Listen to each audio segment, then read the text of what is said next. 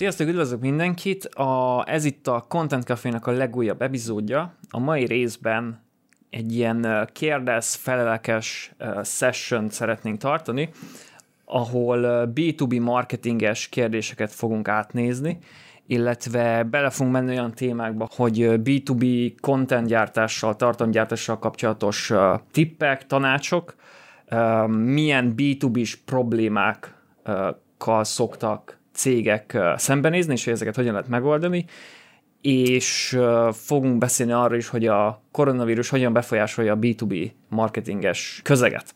Ezeket fogunk átmenni Danival a mai epizódban. Sziasztok, üdvözlök mindenkit! Mit gondolsz, mennyire fontos a, a B2B marketingben a tartalomgyártás rész? Mekkora, mekkora hangsúlyt érdemes erre fektetni egy cégnek, egy vállalkozásnak? Tapasztalatom szerint a legtöbb B2B cég azért kezd el tartalmat gyártani, meg tartalommarketinggel foglalkozni, mert az ami, az, ami a legjobban megéri nekik.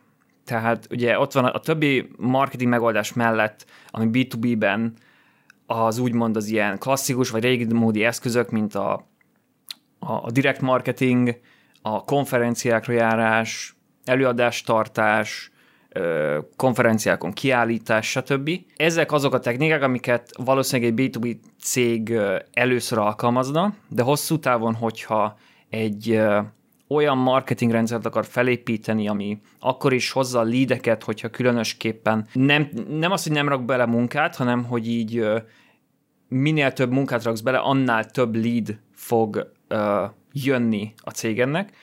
Ezt csak tartalommarketinggel lehet elérni mert minél több tartalmat gyártasz, egyrészt annál jobb tartalmat fogsz gyártani, másrészt pedig annál több ember látogató lesz a weboldalon. És minél több uh, látogató lesz a weboldalon, annál nagyobb valószínűséggel fognak abból az emberek konvertálni, mm-hmm. és mhm. abból tényleges ügyfelek lenni. Persze ez attól is függ, hogy mennyire csinálod jól a tartalommarketinget.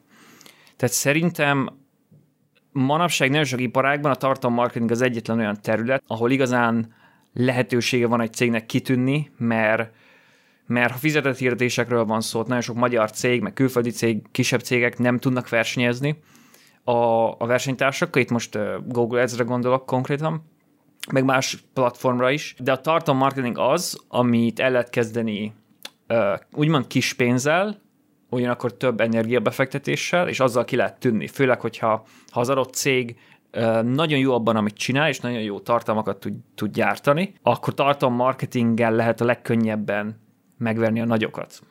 Igen, de ugye nagyon sok tartalom van már a, az internet világában, nagyon sok a tartalom, és ugye könnyű, könnyű elveszni az információhalmazban, és hogy mit, mit javasolnál cégeknek B2B-ben, hogy mivel tűnjenek ki? Mi, mi, mi az, ami egy jó minőségű tartalomnak számít? Ami, amit én eddig láttam, amióta így marketinggel foglalkozok, hogy nagyon sok a tartalom, nagyon sok uh, cég próbálja úgy használni a tartalommarketinget, mint egy ilyen rövidtávú marketing technika, amivel lideket tud szerezni, viszont hogyha valaki ezt csak egy ilyen rövidtávú technikaként fogja fel, akkor, akkor az nem fog működni. És azért tűnik, hogy nagyon sok tartalom van az interneten, meg nagyon nagy a, a a, a tömeg, mert nagyon sokan nem gyártanak jó minőségi tartalmat. Nagyon sokan arra mennek rá, hogy kimenjen hetente egy blogpost, vagy meglegyen minden héten az a kettő cikk, vagy social media post, vagy akármi. Ö, viszont viszont pont e, emiatt, mivel nagyon sok van belőlük, szar a minőségük. Uh-huh.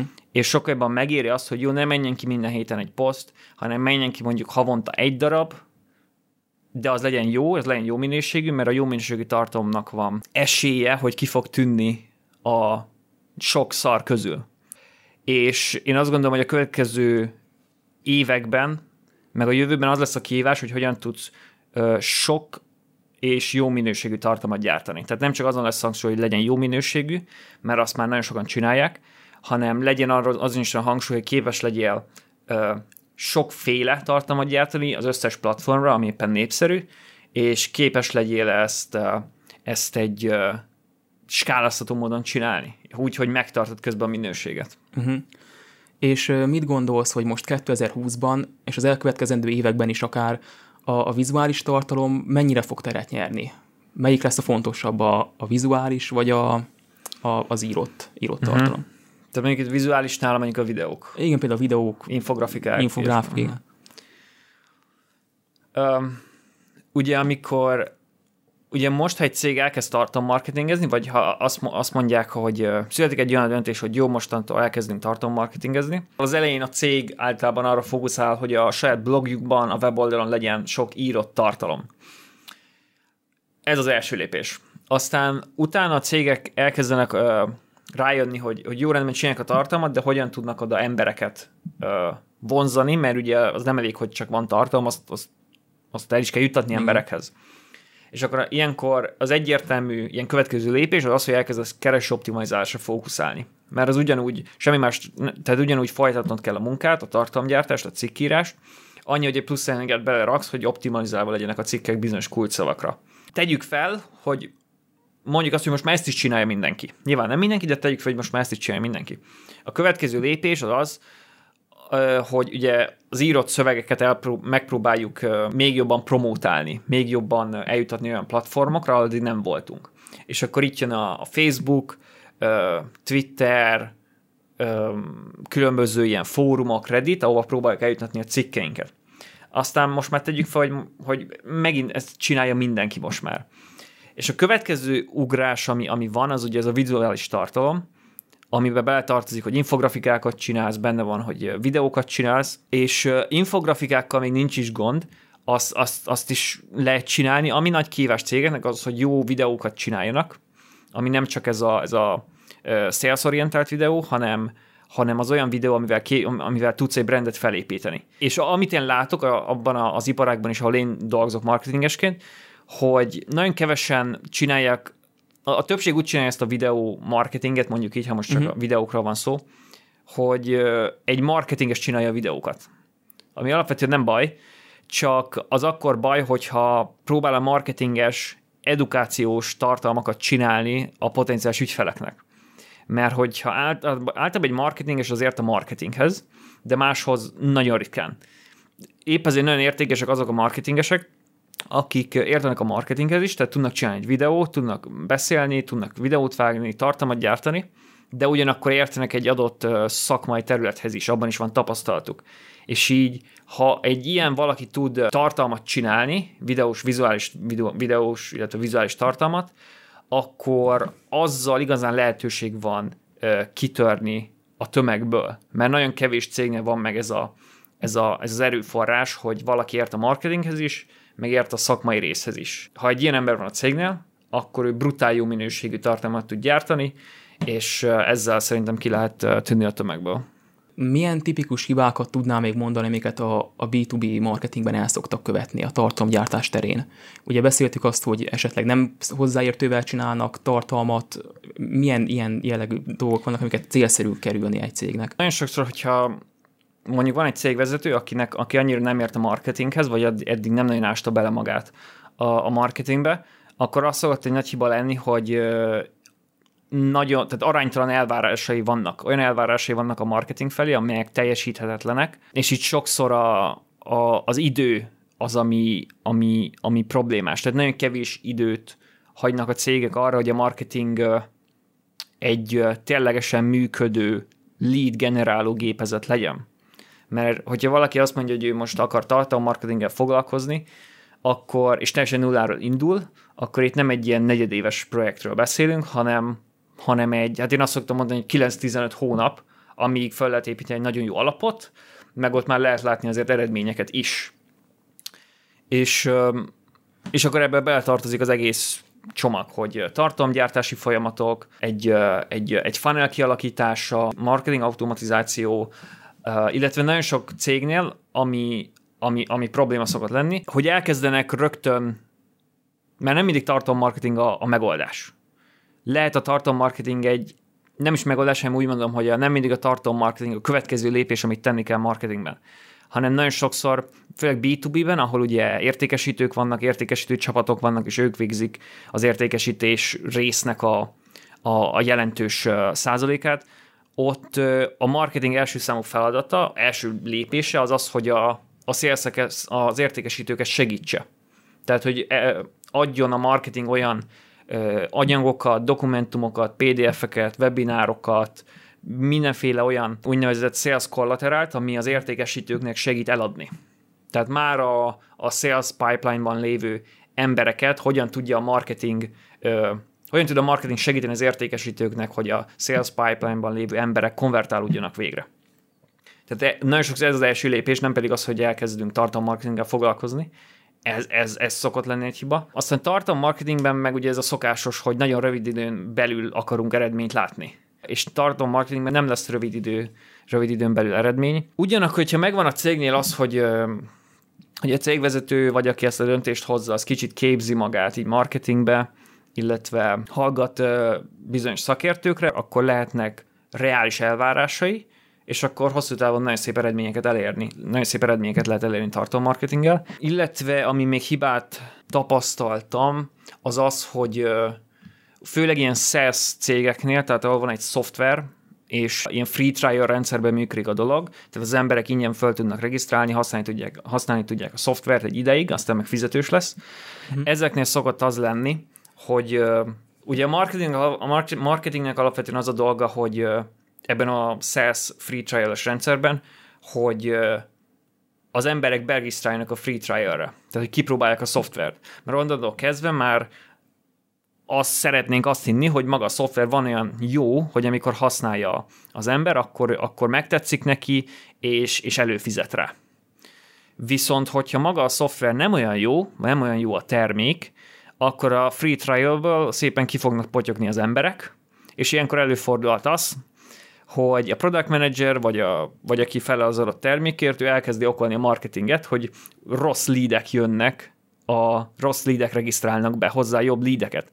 Csak közben meg nem ezzel van a gond, hanem maga az a rendszer, amit onboardingnak hívunk, hogy amikor elkezdi a, a, az ügyfél használni a szoftvert, az nem, jó, az nem jól van kialakítva. Mit javasolnál olyan cégnek, akik ilyen idézőjelesen unalmas ö, terméket árulnak, tehát most anélkül, hogy megneveznénk bármit, és megsejtenénk bárkit is, tehát hogy nem egy ilyen nem olyan, olyan terméket gyártanak, amiről egy ilyen olvasmányos, nem érdekes cikket lehet gyártani, hogy, hogy nekik mit tanácsolna, hogy hogyan, hogyan tegyék érdekesebbé a ami, ami nem olyan fancy, nem olyan sexy igen, termék. Igen. Aha. Nem ilyen hot.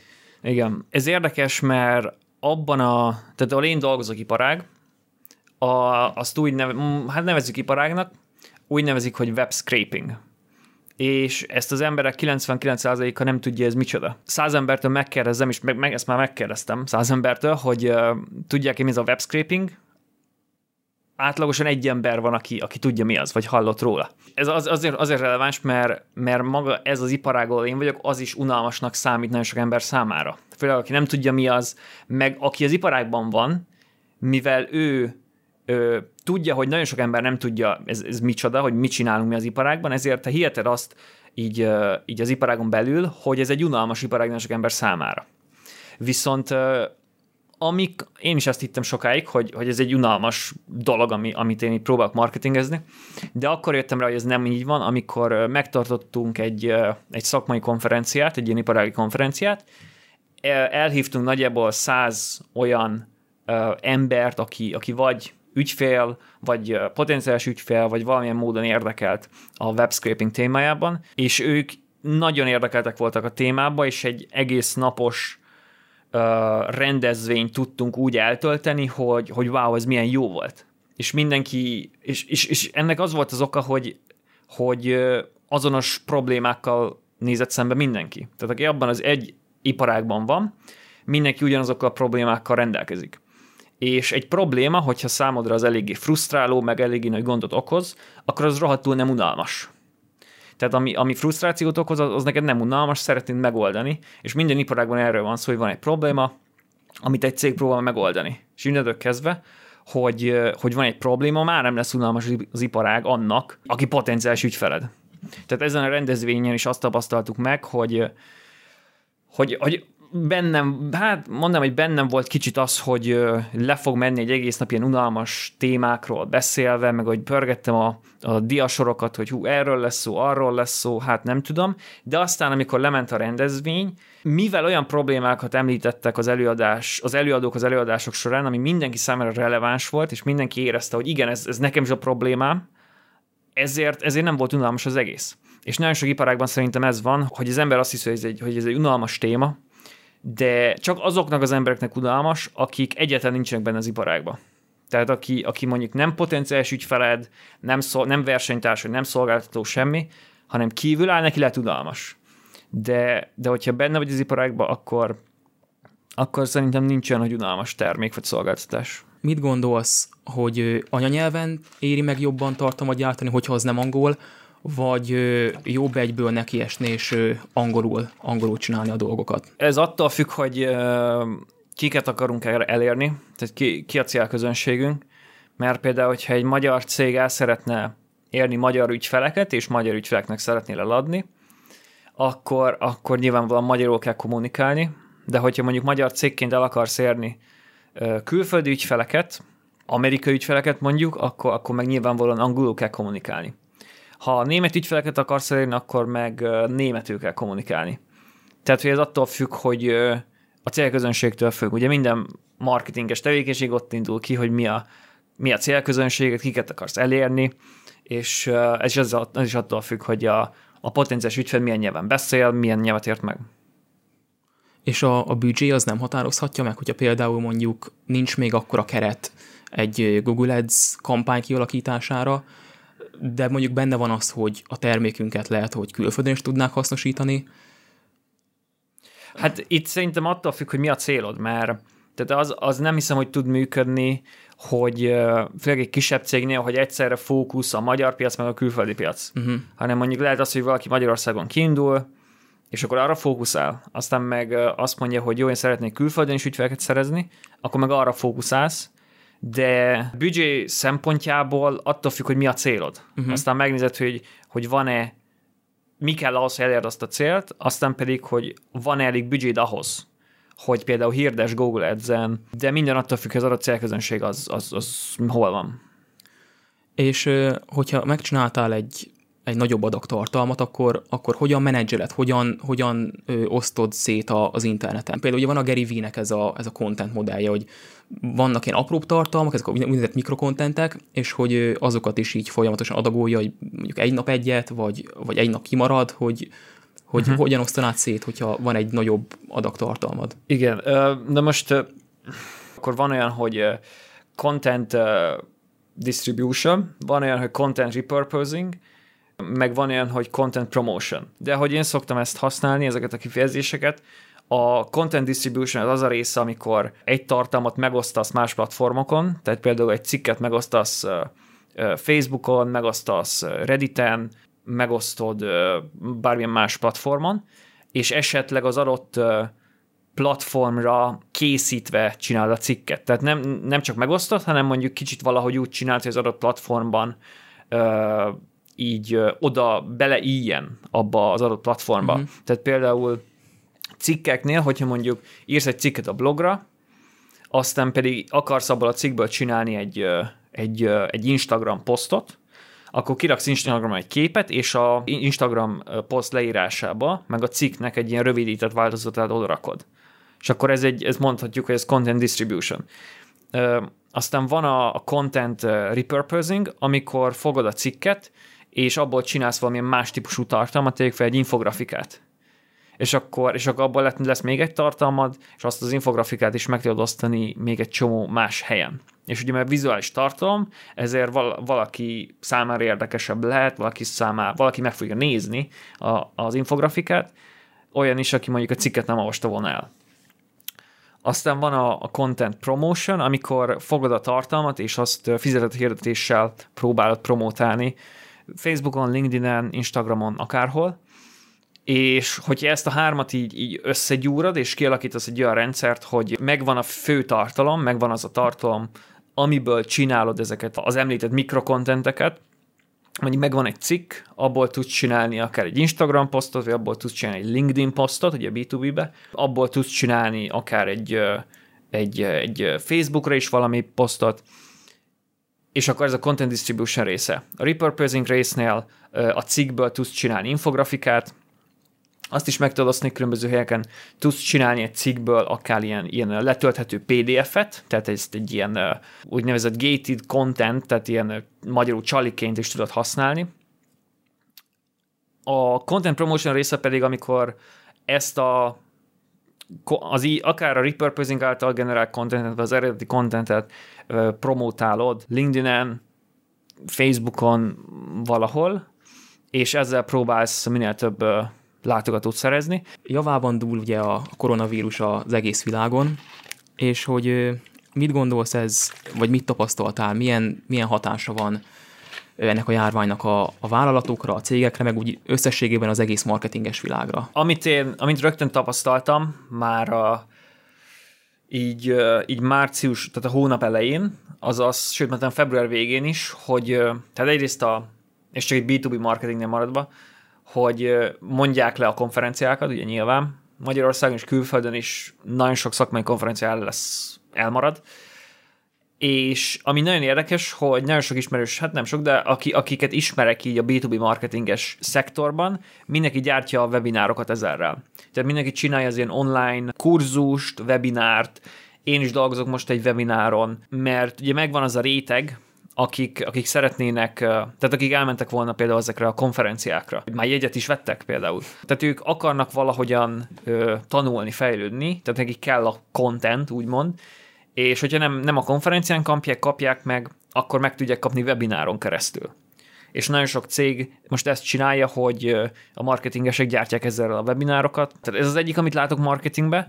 A másik az az, hogy ez az online végzett bármilyen típusú szolgáltatás, vagy coaching, vagy akármi, ezekre sokkal nagyobb az igény, bár ezekkel kapcsolatban nincsen adatom konkrétan, de, de ezt hallottam több embertől is, hogy már látszik, hogy nagyobb igény van az online coachingra, az online edukációs dolgokra.